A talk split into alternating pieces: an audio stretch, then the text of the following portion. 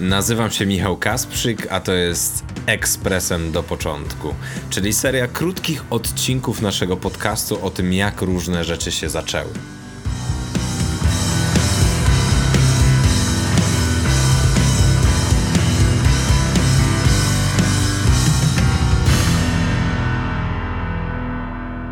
Dzisiaj opowiem wam, skąd wzięło się coś, co dzieli nas na dwie grupy. Pierwsza grupa to osoby, które o tym nie słyszały i będzie to dla nich objawienie. Druga grupa to osoby, które o tym wiedzą, ale było to dla nich objawienie, gdy się dowiedziały. To taka mała rzecz, która sprawia, że mówisz wow, kiedy pierwszy raz o niej słyszysz. Wyobraź sobie sytuację, w której pożyczasz samochód od swoich przyjaciół, rodziców, drugiej połówki lub po prostu z wypożyczalni. A może masz tak nawet z własnym autem.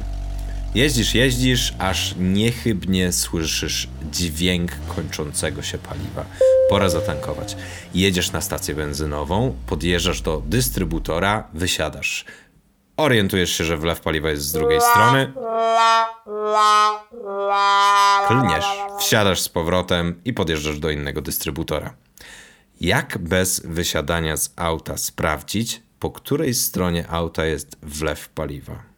Jak spojrzysz przez kierownicę na swoje liczniki, to na tym pokazującym poziom paliwa jest narysowany mały dystrybutor i obok niego jest malutki trójkącik, który w rzeczywistości jest strzałką skierowaną w stronę samochodu, po której znajduje się wlew paliwa.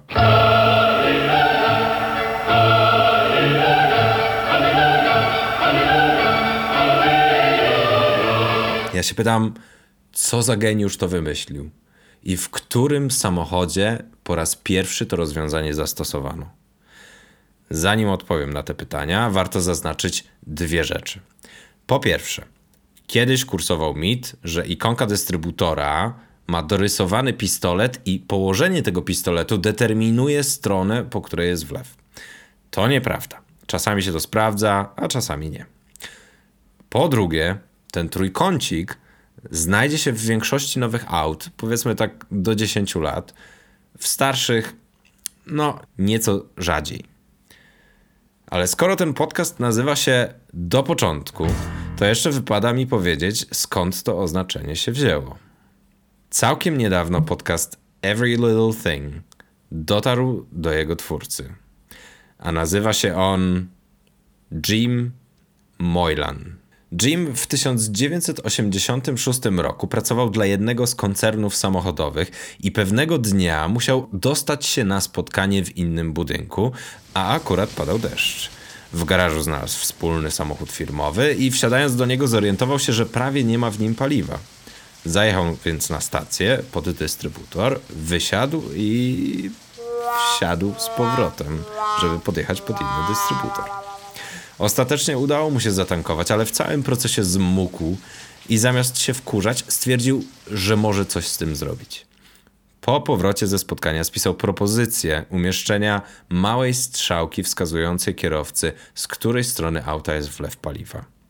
Chwilę to zajęło, ale w tysiąc dziewięćset osiemdziesiątym dziewiątym roku, czyli trzy lata później, pojawił się pierwszy samochód z tym oznaczeniem. Był to Ford Escort. Później się to rozprzestrzeniło, bo producenci samochodów zawsze kupują pierwsze egzemplarze aut konkurencji i rozbierają je na części pierwsze, kopiując co ciekawsze rozwiązania. I dzięki temu mamy to teraz w prawie wszystkich samochodach. Ekspert motoryzacyjny Jason Torczyński zwraca jednak uwagę, że prawdopodobnie nie był to pierwszy przypadek użycia takiego oznaczenia, bo już w tysiąc dziewięćset siedemdziesiątym szóstym roku w Mercedesie W sto dwadzieścia trzy można było znaleźć diodę w kształcie trójkąta, która znajdowała się przy liczniku paliwa i która skierowana była w stronę wlewu paliwa. We wcześniejszym modelu zamiast trójkąta był kwadrat. Przypadek? Nie sądzę. A jednak reprezentanci Mercedesa zapytani o to rozwiązanie byli zdziwieni. Wygląda więc na to, że gratulacje należą się Jimowi Moylanowi i Fordowi. Korzystając z okazji, że mnie słuchasz, mam do ciebie prośbę. Jeśli podoba ci się to, co nagrywamy razem z Chrisem, wystaw nam proszę pięć gwiazdek w iTunes. Link znajdziesz w notatkach do podcastu. Zajmie ci to tylko chwilę, a nam pomoże z promocją podcastu. Dzięki. Ten odcinek Ekspresem do Początku został wyprodukowany i zedytowany przeze mnie, Michała Kasprzyka. Podcast do Początku współtworzy Krzysztof Nowak. Muzykę stworzył projekt SHE-la. Subskrybujcie nas w swoich ulubionych apkach do podcastów. Można nas znaleźć w prawie wszystkich. Moją ulubioną jest Pocket Casts, ale czasem korzystam też ze Spotify.